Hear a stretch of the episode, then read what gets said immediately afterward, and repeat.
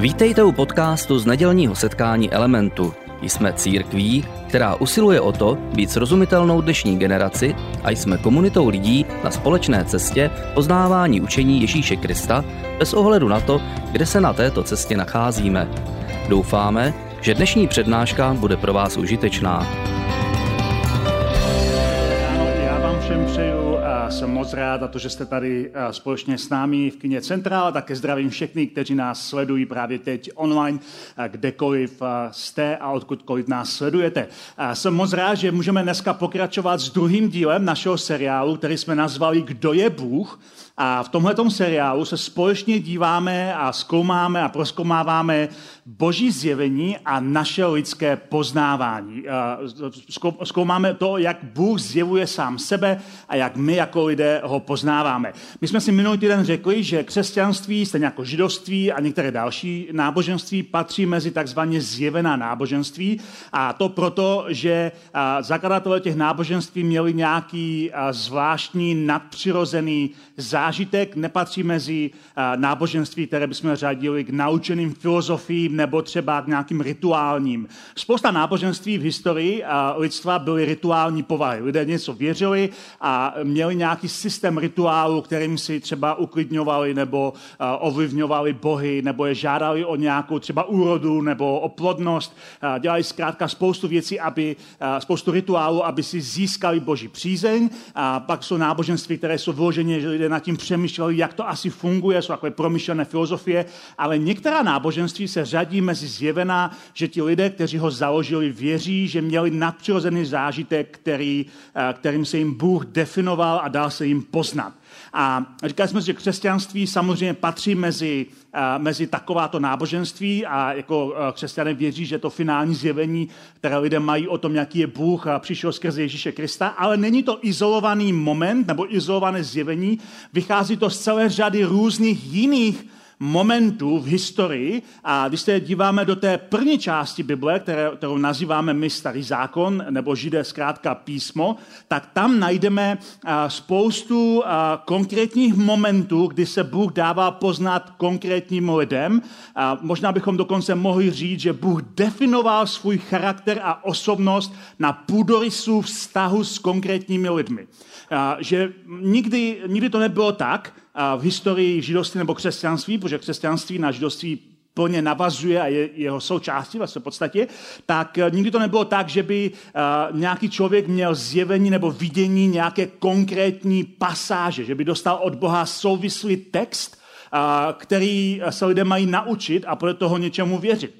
A Bible nebyla psána jako učebnice, byla psána jako svědectví lidí, kteří se setkali s Bohem a vyprávějí svůj příběh toho, jak se setkali s Bohem, protože je to více o zjevení eh, toho, jak Bůh se dává poznat konkrétním lidem v historii a co skrz tyhle ty zjevení, jak ti lidé ho mohli poznávat. To jsou konkrétně takové referenční momenty a na některé z nich se v téhle sérii díváme, na které se pak zbytek písma odkazuje, když mluví o tom, jaký je Bůh. Protože když mluvíme otázku, když se ptáme otázku, jaký je Bůh, mnozí lidé, věřící, nevěřící nebo jinak věřící, si tam dosazují svoje zážitky, svoje představy, svoje iluze a pak věří v karikaturu Boha, věří v nějakou pověru, ne v to, jak Bůh vlastně mluví sám o sobě. Proto také mezi Ježíšovými učedníky ještě jeden prvek, kromě toho zjevení, jaký Bůh je, a to je také důraz na poznávání. Na poznávání stále znovu a znovu. Každý den poznáváme Boha víc. A mohli bychom tedy říct, že křesťanství, a o tom jsme mluvili minulý týden, takové zhrnutí jenom, křesťanství je unikátní cesta zjevení Boha a našeho postupného poznávání. Je to, máme nějaké zjevení o tom, kdo Bůh je skrze Krista, ale zároveň zároveň ho poznáváme každý den. A v této sérii se díváme na několik takových klíčových momentů v tom starém zákoně, jako bylo třeba Jakobův sen v Bételu, nebo Mojžíšův, Mojžíšova chvíle u hořícího keře, nebo hora Sinai.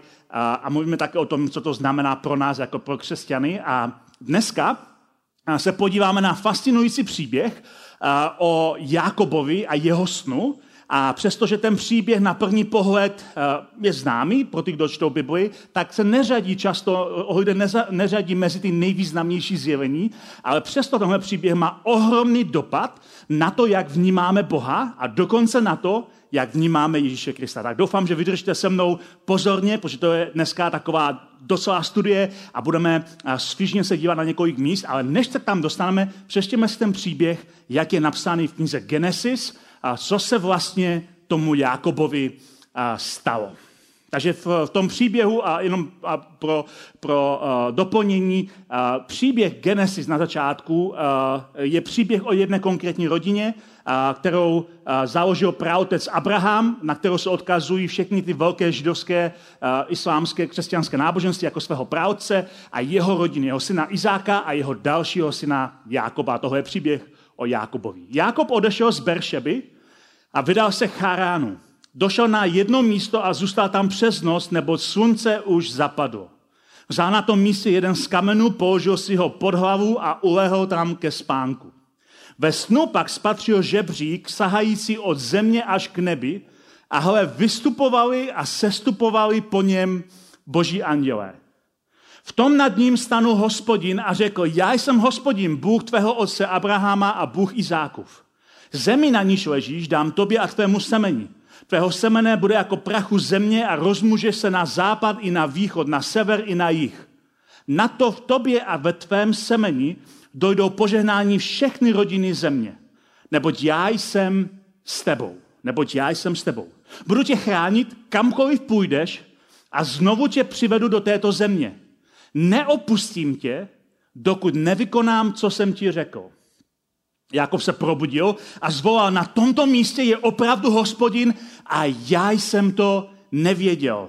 Posvatné hrůze pokračoval, jak hrozné toto místo, není nic, to není nic jiného než boží dům a toto musí být nebeská brána. Časně ráno pak Jakob vstal, vzal kámen, který měl pod hlavou, vstyčil je jako památník, poluje vrchol, jeho vrchol olejem a to místo nazval Betel, boží dům, ačkoliv se tomu městu předtím říkalo Luz. A to je příběh o Jakobově snu. A jak už jsem říkal, je to příběh, který často neřadíme mezi významná zjevení, protože nám uniká to, co se tam vlastně stalo. Protože eh, když čteme ten příběh té rodiny Abrahama, tak čteme, že Bůh promlouval už předtím k Abrahamovi a Izákovi. Bůh k ním promlouval opakovaně. Ale je zajímavé, že uh, pouze Izák byl první, komu Bůh řekl, že bude s ním. Nikdy to neřekl Abrahamovi. Abrahama posílá do zasíbené země, ale nikdy mu neslibuje, že bude s ním. Izákovi říká, budu s tebou, ale pak Jakobovi dává sen, ve kterém, ve kterém mu říká, jakoby vztahuje všechny ty zasíbení, které v minulosti dal jeho dědovi Abrahamovi, jeho otci Izákovi a dává to všechno Jakobovi a ještě to zesiluje a zpřesňuje a dává tomu ohromný význam. A to největší, ta největší část, ta nejdůležitější linka v celém té řeči, kterou Jakub v tom snu od Boha slyší, ta nejdůležitější část zjevení je boží slib, že Bůh bude s ním. To je nejdůležitější část celého zjevení, že Bůh bude s ním. Aby jsme byli trošku v kontextu co se vlastně, kdo vůbec Jákob je? Eh, my v tom příběhu, a pokud jste někdy četli Genesis, je to fascinující příběh téhle rodiny. Jákob měl dvojče staršího o pár minut bratra, eh, který se jmenoval Ezau, který díky tomu, že byl první, měl eh, právo prvorozenství a ve starověku na to dbali ohromně, protože prvorození vždycky dědili více než ostatní děti a byli ti vůdci rodiny a tak dále. A Jákob pomocí lstí ukradl prvorozenství svému bratrovi Ezaovi a před jeho hněvem utíká za pomocí své matky ke svému strýci, který se jmenuje Lában a bydlí asi zhruba nějaký 750 km vzdušnou čarou, což je i dneska do, daleko, a v době starověku bez e, dopravy, jak máme dnes, to je extrémně daleko, to je jako druhý konec světa. Takže, takže Jakob utíká k tomu svému strýci před hněvem svého bratra, je to velice nejistá a nebezpečná cesta s velice nejistou budoucností, nevím, jak to dopadne, až tam dojde, a na této cestě Jakob uh, se setkává s Bohem. Ale není to Jakob, kdo se obrací k Bohu, je to Bůh, kdo se obrací k Jakobovi. A v tomhle příběhu my vidíme, že to není tak, že že zkrátka Jakob někde na té cestě říká, bože, já tě potřebuju a tak dále. Vůbec. Jakob utíká vědomí si toho, co udělal, ze strachu před hněvem svého bratra a Bůh se vlamuje do jeho příběhu a setkává se s ním. A v tom vidění vidí žebřík, a jak říká teolog Richard Baukman, dá se to přeložit spíše jako schody. To slovo, které tam je použito, se dá přeložit jako žebřík nebo jako schody. My často používáme žebřík, protože nám to přijde e, takové jako politické žebřík do nebe, ale pro Jakoba to spíš byly schody. A to proto, že Jakob žije v době, kdy jeho civilizace a v době, kdy on žije, civilizace okolo staví to, čemu říkáme cikuraty. Jestli to někdy slyšeli, můžete se vygooglovat. To byly takové eh, umělé hory, eh, kde byly schody a nahoře toho zikuratu byla svatyně pro nějakého boha. Spoustu těch sikurátů bylo právě v oblasti Sumeru, v oblasti třeba v městě, odkud pochází e, děda od Jákoba Abraham, městě Uri, do dneška jeden z nezachovalejších zikuratů. A na těchto těch e, stupňovitých terasovitých věžích se uctívali bohové. Uctívali se bohové a víra, která tam byla, bylo to, že e, ti bohové sestupují z nebe, aby se setkali s lidmi, ale nikdy nejdou až na zem. Zůstanou v té svatyni mezi nebem a zemí a lidé musí vystoupat nahoru, aby se s tím Bohem setkali. Takže je to taková jakoby cesta z obou stran. Lidé musí vystoupat na vrcholek Zikuratu, aby se setkali s Bohem, který sestupuje do svatyně na vrcholku mezi nebem a zemí. To byla celá pointa, jak se dostat do nebe, jak se dostat k Bohům. To byla jejich imaginace. A takhle, e, protože Jákob toho dobře zná, tak e, to zjevení, které má, je přesně v této podobě, protože když Bůh dává lidem zjevení, vždycky ho dává tak, aby lidé byli schopni to zjevení pochopit v situaci a v době, ve které žijí. A, to vidění je přizpůsobené realitě, kterou známe. A ty zikuraty, jak už jsem řekl, byly taková spojnice mezi nebem a zemí, ale co je jedinečné na tomhletom příběhu je to, že, že a, Jákob, Jákob ve snu nevidí Boha, jak se dalo očekávat, na vrcholku toho žebříku, toho zikuratu, ale vidí ho na jeho spodním okraji na zemi. To je uh, novinka a je to, je to úplně odlišná věc, než byste čekali v tom příběhu.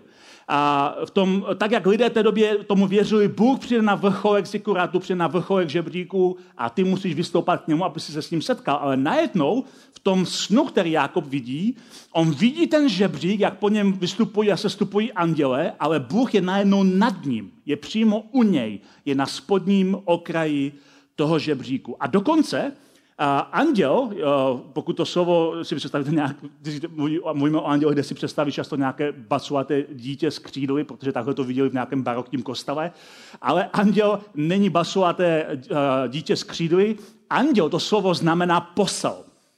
Eh, je to, vždycky to v různých náboženstvích jsou anděle a lidé to chápali jako posly, kteří přicházejí ze zprávou od Boha lidem. Ale v tomto případě Bůh obchází ty posly, kteří vystupují a sestupují po tom žebříku nahoru a přichází k Jákobovi přímo, protože s ním mluví přímo bez prostředníků, bez těch andělů. Spousta náboženství má, třeba islám, má zjevení Boha tak, že Mohamed se setkal s nějakým andělem. Ale tady se Jákob setkává se samotným Bohem, který přichází k němu na, na spodek toho žebříku. Je to úplně jiná kategorie a je to úplně o něčem jiném. A pro Jákoba to znamená jedna důležitá věc, že Bůh není pouze vzdálen někde v nebi, jak si to lidé představovali v jeho době, ale že je dole na zemi s ním, s Jákobem, že je s ním. A to je ohromně důležitá věc.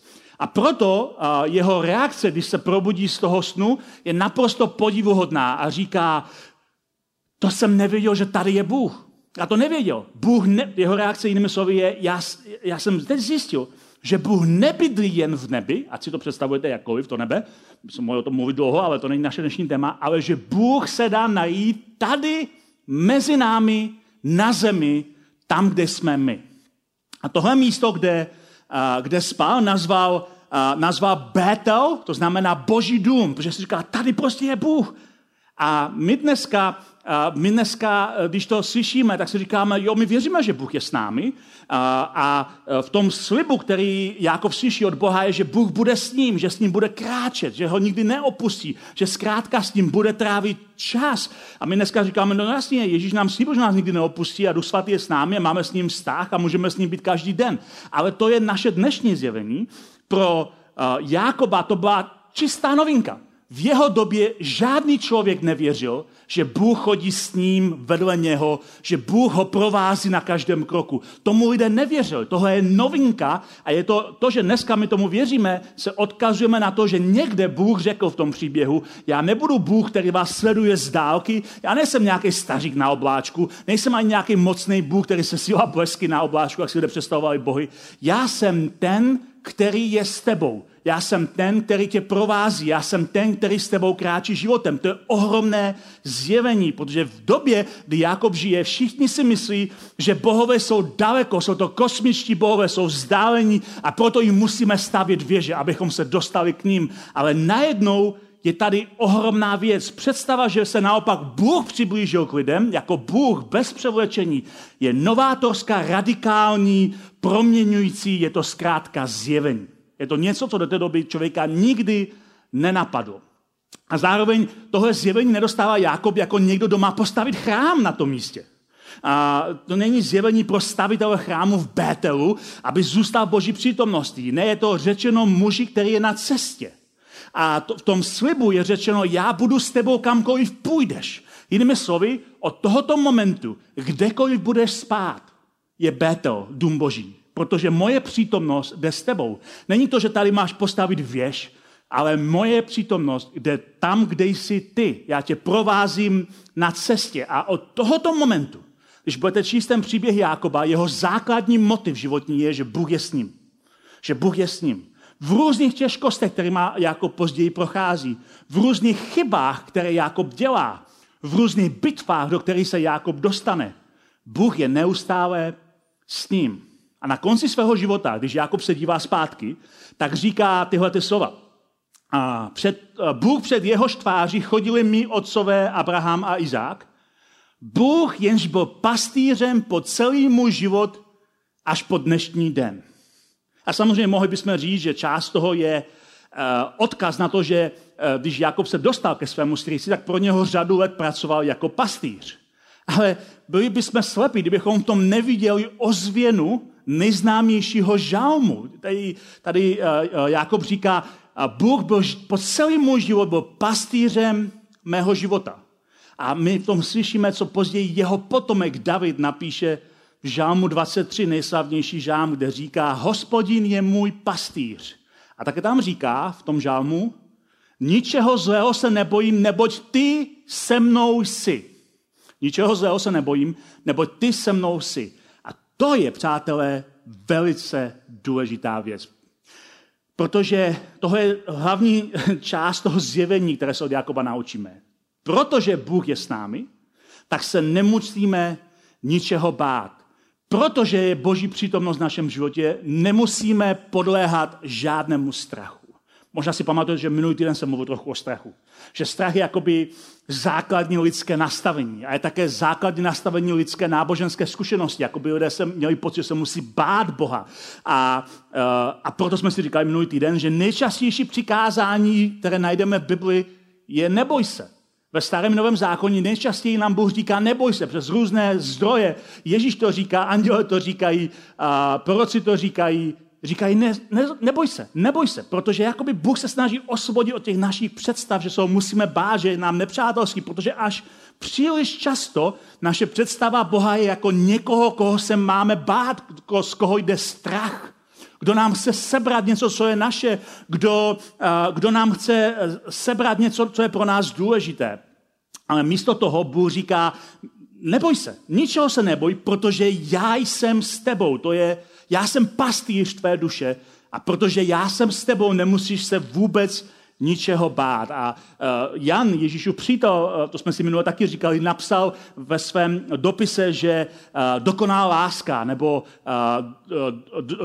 nebo láska, kterou žijeme až do důsledku, že taková láska zahání strach, A ten týž Jan také napsal v tom dopise, že Bůh je láska. Což znamená, že jestliže Bůh je s námi, Bůh zahání strach. Jestli láska zahání strach a Bůh je láska a Bůh je s námi, pak Bůh zahání strach z našeho života. A to je přesně to poselství, které Jakob dostává. A i když toho je pozdější zjevení, Jakob nemá zjevení, že Bůh je láska, je přímo souladu s tím, co Jakob dostal jako zjevení od Boha. Pokud ho bude doprovázet Bůh, který je láskou, nemusí se ničeho bát, protože láska zahání strach.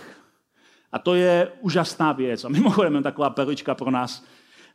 Slyšíme v tom ozvěnu takového toho starého českého rozloučení, které dneska si neříkají lidé často, ale možná by možná měli s Bohem. Nejste na někdy přemýšleli. To slovo s Bohem, stejně jako v angličtině goodbye, uh, obojí znamená uh, buď s Bohem, jdi s Bohem. Jdi s Bohem. A uh, je to takové přání, že vysíláme toho člověka, který od nás ochází s přáním, aby ho provázela láska, která zahání veškerý strach. To slovo s Bohem, jdi s Bohem, je velice, velice uh, hezké rozloučení, které, jak říkám, dneska často lidé neříkají, ale je takové tradiční české rozloučení s Bohem. Jakob to místo nazývá Betel, protože e, zároveň věří, že je to místo jako speciálního naštívení, jako, proto tam staví ten památník. Dělá to, co dělali lidé jeho doby. Když lidé jeho doby e, věřili, že někde speciální místo postavili památník a věřili, že to je takový ukazatel, že bohové mají, můžou mít na zemi dům, stejně jako mají dům v nebi. A takhle chápali i tu stavbu těch cikuratů, že je to něco jako dům pro, ta svatý nahoře jako dům pro toho Boha. Ale my vidíme v tom zajímavou paralelu s pozdějším Izraelem, který, který má jako ně, vždycky nějaké místo setkávání. Má svatostánek na poušti a později chrám. Svatostánek byl více dočasný, putující chrám byl jako trvalé místo, trvalá adresa, ale obojí zasibovalo boží přítomnost. Když tam lidé šli, tak se tam setkají s Bohem. A všimněte si paralely, co Ježíš říká o svatostánku a chrámu. A víme z jiných míst, že Ježíš mluví o sobě, že on je chrámem. Ježíš říká, kde se dva nebo tři zhromáždí v mé jménu, tam jsem já uprostřed nich. A to je slib, a to je slib boží přítomnosti. Když se sejdete v mé jménu, já jsem uprostřed vás. Chrám, byť lidé si to často myslí, neměl nikdy za cíl spoutat boží přítomnost na jedno místo, konec konců Šámon u stavby chrámu se přesně za to modlí, ale je to místo, kde lidé se můžou setkat s Bohem a je to místo, které začalo tím zjevením, že Bůh je tam, kde jsme my. Že Bůh není pouze v nebi, ale že Bůh přichází na zem a setkává se s lidmi v jejich životech, na půdorysu jejich příběhu, tam, kde jsou oni, a to je velké, velké zjevení, které dostal Jákob a ze kterého my dneska můžeme čerpat. Celé to zjevení o tom, že Bůh je s námi, nakonec kulminuje v Kristu. Kulminuje v příběhu Ježíše Krista. Když Matouš v prvním evangeliu Nového zákona popisuje Ježíšův příběh, tak se odkazuje na jeden verš z Izajáše, kde je ten mesiáš, který má přijít nazván Immanuelem. To znamená, Bůh je s námi. A Matouš v tom evangeliu píše, hle, panna počne, úplně na začátku evangelia, hle, panna počne a porodí syna a daj mu jméno Immanuel, což je citát z Izajáše, což se překládá, Bůh je s námi. Tady zase stejný motiv. Bůh je s námi. Bůh je tam, kde jsme my. Bůh je s námi. Bůh přichází, aby byl s námi. A v tom originále Izajáš to píše králi Achazovi a je to, je to vlastně pozbuzení do, do selhávající a padající davidovské dynastie. Je to o tom, že jednou ta dynastie znovu postane. Ale Matouš stahuje ten verš na Ježíše a říká, Ježíš je Immanuel, Ježíš je Bůh s námi. Ježíš znamená, že je Bůh s námi. A to je, to je to základní zjevení, základní poznání. A stejně jako na začátek svého evangelia Matouš píše, že Ježíš je nazvaný přezdívkou Bůh s námi, na konci evangelia Matouše, ten týž Matouš říká, Bůh je s námi až do celého světa. Dává ten slib, že Bůh je s námi každý den až do konce světa. A tam říká, 11 učedníků se pak odebralo nahoru do Galileje, kde, kterou jim Ježíš určil, a když ho tam spatřili, klaněli se mu, i když někteří pochybovali.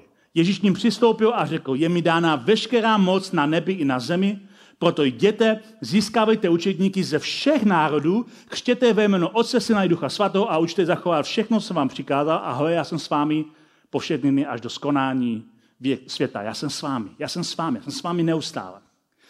Zkusme se podívat na to, jak zač- začíná a končí to evangelium Matouše. Protože to je velká paralela, kterou někdy míme, když čteme to evangelium, protože ho čteme často na přeskáčku, ale když čteme dohromady, tak si možná ty paralely všimneme víc.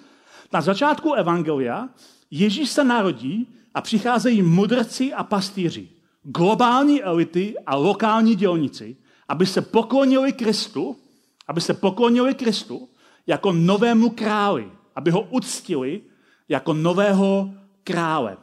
A je to všechno tohle, je nazváno, to je ukazatel, že Ježíš je Immanuel, Bůh s námi. Na konci v tom Ježíšově slibu, tam Ježíš nás vysílá do celého světa, globálně i lokálně. Lidé ho tam uctívají, stejně jako ho uctívali na začátku, klanějí se mu. A znovu, znovu je tam uh, zmínka, že je král. Tentokrát Ježíš říká, já mám veškerou moc, jsem prostě finální autoritou a králem. A znovu tam slibuje, budu s vámi po všechny dny. Je to paralela, přesně na začátku Evangelia a na konci Evangelia vidíme stejné paralely. Vidíme tam čtyři věci. Ježíš je král, Ježíš je pro celý svět, Ježíš je uctíván a Ježíš je s námi. A když se podíváme zpátky na ten příběh Jakobova žebříku, a, tak v tomhle příběhu na, v Evangelii na konci, když Ježíš odchází do nebe, je jedenáct učedníků, kteří symbolizují a kmeny Izraele. To byla vlastně pointa, proč Ježíš vybral 12 učedníků, jako za každý kmen Izraele. A Jákob, který to zažívá, je originální Izrael. V tom jeho příběhu, krátce potom, co se ty události budou dít, a potom, co pak bojuje s Bohem, a to je velmi fascinující příběh sám o sobě, Jákobový Bůh mění jméno na Izrael. Izrael je jeho nové jméno, je to je to ten originální Izrael a tady je 12 učedníků, nebo už 11 bez Jidáše, kteří reprezentují celý Izrael a obě dvě slyší, já jsem s vámi. Až do skonání věku. A pojďme se podívat na ty paralely, jenom abyste to viděli. V Genesis uh, říká v tom příběhu uh, Jakobovi Bůh, já jsem s tebou, budu tě chránit kamkoliv půjdeš. A v Matoušovi Ježíš říká svým učedníkům, já jsem s vámi po všechny dny až do skonání světa. Slibuje, že zkrátka bude s nimi neustále. V obou případech slibuje požehnání pro celý svět. Genesis eh, Jakobovi říká, tvém, ve tvém semeni dojdou požehnání všechny rodiny země a v Matouši získávajte učeníky ze všech národů. Protože Ježíš nikdy nebyl nějaký kmenový Bůh. Ježíš je vždycky pro celý svět, pro všechny lidi, kteří v něho věří, kteří v něho nevěří. A v Novém zákoně vidíme ještě jeden krásný otisk toho Jakobova žebříku. A v Janovi první kapitole Ježíš říká, Amen, amen, říkám vám, uvidíte otevřené nebe a boží anděl, jak vystupují a sestupují na syna člověka. A zase, když vidíte, co, co bylo v tom Genesis, a, tam spatřil žebřík sahající od země až do nebe a vystupovali, sestupovali po něm boží anděle. A tady najednou Jan říká, tady není žádný žebřík, protože Ježíš je tím žebříkem. To, co vidí, to, co vidí Jakob jako bránu do nebe, tak Jan říká, těmi dveřmi Ježíš sám. Ježíš je cesta, pravda, život. Ježíš je jediná cesta k Bohu a Ježíš je dveře. Ježíš neukazuje na dveře k Bohu. Ježíš je tím, je těmi, dve, je tím, těmi dveřmi, tak to mám správně vyskloňovat. Ježíš je tím žebříkem, po kterém my můžeme se setkat s Bohem a kde se Bůh setkává s námi. Ježíš je ta spojnice, protože to není Betel, není to chrám, ale Ježíš je prolnutím nebe a země dohromady. To, kde se setkává Bůh, je teď v Kristu. V Kristu, ne ve chrámu svatostánku, ale uh, uh, všechny tyhle věci jenom ukazují na to, že v Ježíši se setkává nebe a země dohromady.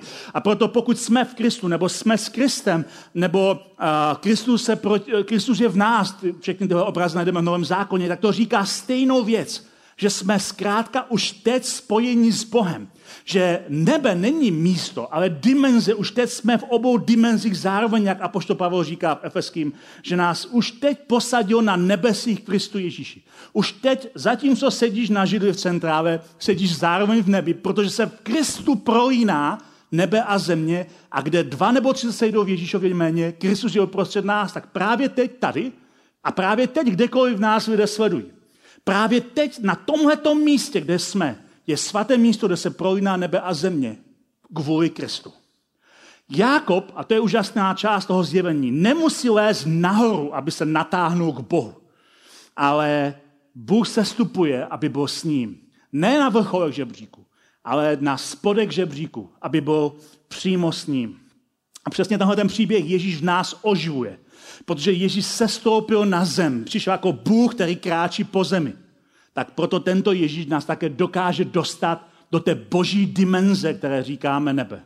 A proto také jeho učedníkům říká, že zatímco s ním kráčí po zemi a trpí pro něho na zemi, tak budou s ním v nebeské slávě. Je to spojená nádoba, protože jednoho dne, až se Ježíš znovu vrátí a vykoupí svět, který je často zkoušený dnes, obnoví tuhle zemi do původního továrního nastavení, kde nebude zlo, kde nebude trápení, kde nebude bolest, kde nebude smrt, kde nebude hřích, a, a to Ježíš jednoho dne udělá, protože Ježíš jednoho dne skutečně a, porazí zlo.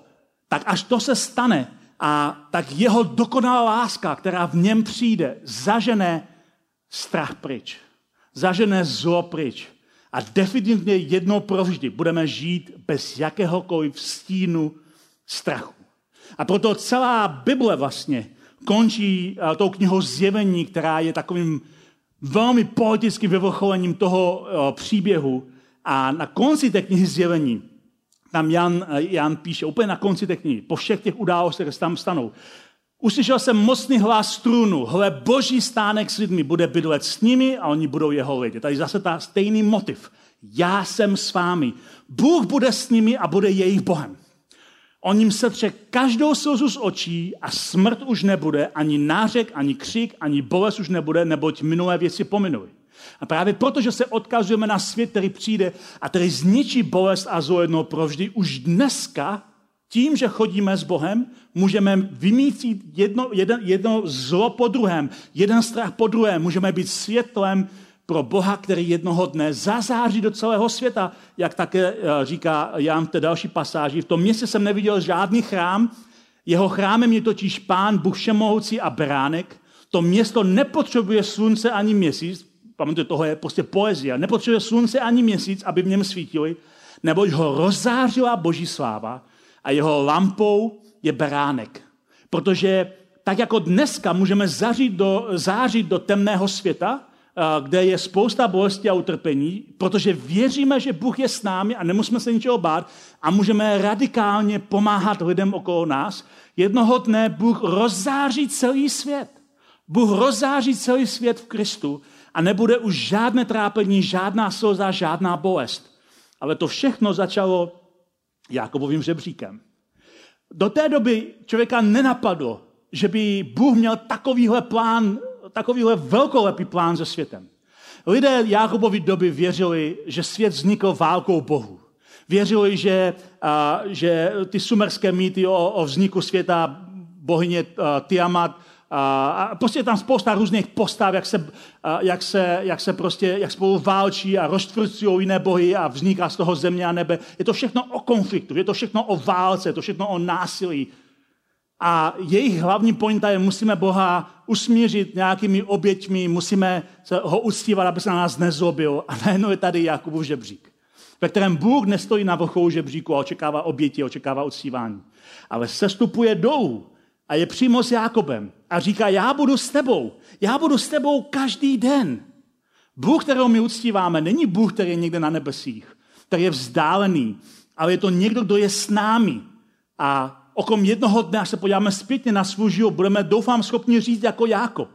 Bůh byl vždycky pastýřem mé duše. Vždycky mě provázel na zelené pastviny, i když kolem mě jsem procházel údolím šedé smrti.